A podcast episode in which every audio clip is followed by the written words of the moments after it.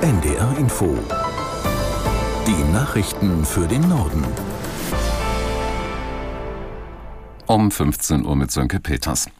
Rezepte für Medikamente soll es ab dem kommenden Jahr in jeder Praxis in digitaler Form geben. Mehr noch, Bundesgesundheitsminister Lauterbach will das sogenannte E-Rezept dann zur Pflicht machen.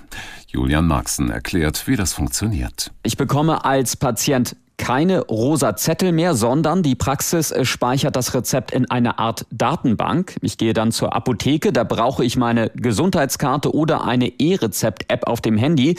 Die wird dann eingelesen und der Apotheker sieht, ja, für den Patienten ist das und das Rezept in der Datenbank hinterlegt. Also für Patienten ist die Neuerung ganz bequem, weil der Arzt mir die Medikamente auch verschreiben kann, wenn ich als Patient nicht in der Praxis bin, sondern zu Hause und mit dem Doktor telefoniere.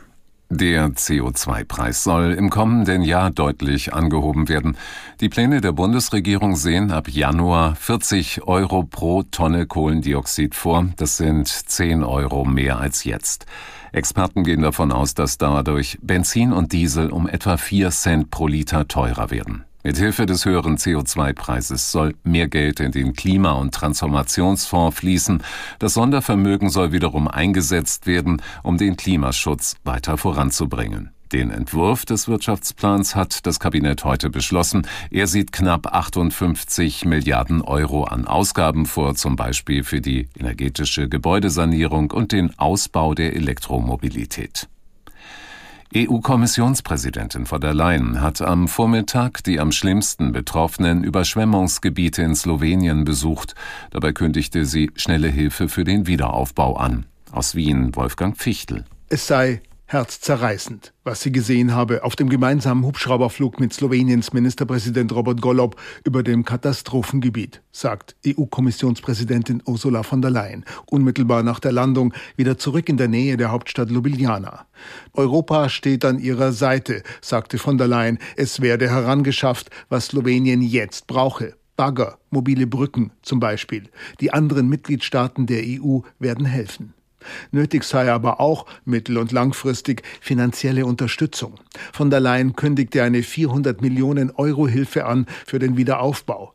100 Millionen noch in diesem Jahr, 300 Millionen in den folgenden Jahren. Die EU wolle maximal flexibel sein, bei einem Brand in einer Ferienunterkunft bei Colmar im Elsass sind mindestens neun Menschen ums Leben gekommen. Das Feuer war am frühen Morgen ausgebrochen. Aus Freiburg Silas Schwab. Zwei Menschen werden noch gesucht. Es gebe aber wenig Hoffnung, dass sie das Gebäude noch rechtzeitig verlassen konnten, sagte Christoph Marot von der Präfektur in Colmar dem Radiosender France Info. Die Suche und Bergung werde durch die Instabilität des Gebäudes erschwert, sagt die Feuerwehr vor Ort. Die neun Opfer wurden mit Drohnen lokalisiert. Bei ihnen handelt es sich vermutlich um einen Betreuer und mehrere Erwachsene mit leichter geistiger Behinderung aus Nancy. Die Gruppe hatte in der Unterkunft ihre Ferien verbracht. Das Feuer ist am frühen Morgen ausgebrochen. Obwohl die Feuerwehr laut Präfektur schnell vor Ort war, wurden große Teile des Gebäudes zerstört. Zur Brandursache ist derzeit nichts bekannt. In ganz Libyen gibt es seit dem Mittag keinen Strom mehr. Die Elektrizität sei für technische Experimente abgestellt worden.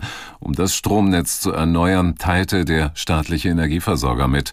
Wie lange das dauert, ist unklar. Das Unternehmen hatte den landesweiten Blackout nicht angekündigt. An den Arbeiten ist auch der deutsche Konzern Siemens beteiligt.